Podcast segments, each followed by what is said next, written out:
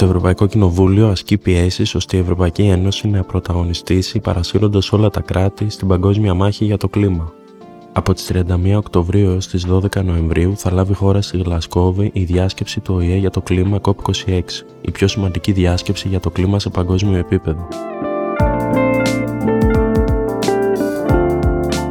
Η κατάσταση είναι αρκετά ρευστή σε διεθνές επίπεδο. Και αυτή η διάσκεψη είναι ένα crash test για την πρόθεση και τη διάθεση των κρατών να πάρουν μέτρα. Τα ισχυρότερα και πιο ενεργοβόρα κράτη βαρύνονται με περισσότερη ευθύνη.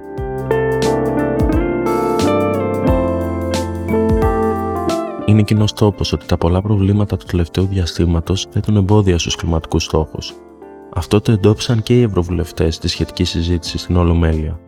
Από τη μία, υπάρχει ικανοποίηση για το γεγονός ότι οι ΗΠΑ με τη νέα Προεδρία είναι ξανά στο παιχνίδι της πράσινης μετάβασης. Από την άλλη, όμως, ανησυχητική είναι η απόφαση του Προέδρου Πούτιν να μην παρευρεθεί στη διάσκεψη. Πάντως, ο Ρώσος Πρόεδρος ανακοίνωσε στα μέσα Οκτωβρίου ότι η Ρωσία, ένας από τους μεγαλύτερους ρηπαντές στον κόσμο, εξετάζει το ενδεχόμενο για ουδετερότητα άνθρακα έως το 2060.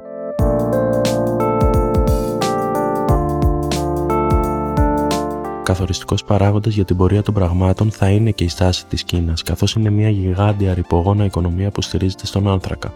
Σύμφωνα με τους Ευρωβουλευτές, όλα τα κράτη της G20 θα πρέπει να αναλάβουν ηγετικό ρόλο σε παγκόσμιο επίπεδο και να δεσμευτούν για την επίτευξη κλιματικής ουδετερότητας το αργότερο έως το 2050.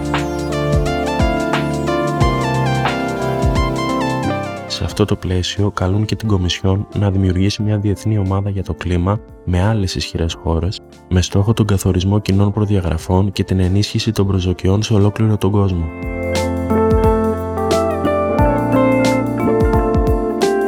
Οι ευρωβουλευτές μάλιστα τόνισαν ότι στη διάσκεψη για το κλίμα πρέπει να τεθεί η ανάγκη για συμβολή των αναπτυσσόμενων οικονομιών σε αυτή την προσπάθεια, με τη βοήθεια βέβαια και των πιο ανεπτυγμένων χωρών. Το Ευρωκοινοβούλιο δεν βλέπει άλλο δρόμο πέρα από την ηγετική θέση της Ευρωπαϊκής Ένωσης στην προσπάθεια.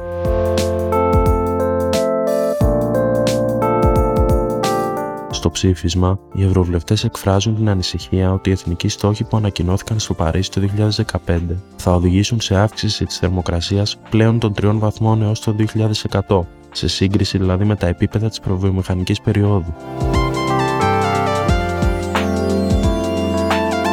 Αναφέρουν μάλιστα ότι η Ευρωπαϊκή Ένωση θα πρέπει να συνεχίσει να δείχνει το δρόμο στην παγκόσμια προσπάθεια για την καταπολέμηση της κλιματικής αλλαγής και ότι οι ίδιοι θα εργαστούν προκειμένου να διασφαλίσουν ότι οι δέσμοι μέτρων της Ευρωπαϊκής Ένωσης για το κλίμα μέχρι το 2030 θα ακολουθήσουν πλήρως τη Συμφωνία του Παρισιού. Με στόχο την επιτάχυνση της δράσης για το κλίμα, οι ευρωβουλευτές προτείνουν να αντικαταστήσει η Ευρωπαϊκή Ένωση το τρέχον δεκαετές σχέδιο με ένα πενταετές χρονοδιάγραμμα για όλες τις χώρες. Όλες οι άμεσες και έμεσες επιδοτήσεις για τα ορυκτά καύσιμα θα πρέπει να καταργηθούν σταδιακά στην Ευρωπαϊκή Ένωση έως το 2025 και καλούν μάλιστα όλες τις άλλες χώρες να αναλάβουν παρόμοια μέτρα. Διάσκεψη του ΟΗΕ για το κλίμα αποτελεί σημαντική ευκαιρία για την Ευρώπη να πρωταγωνιστήσει, αναφέρουν οι ευρωβουλευτές. Από την προστασία των οικοσυστημάτων και της βιοπικιλότητας μέχρι την οριοθέτηση και κατάργηση των ρηπογόνων εκπομπών, όλα θα τεθούν στο τραπέζι από την ευρωπαϊκή πλευρά από 31 Οκτωβρίου στη Γλασκόβη.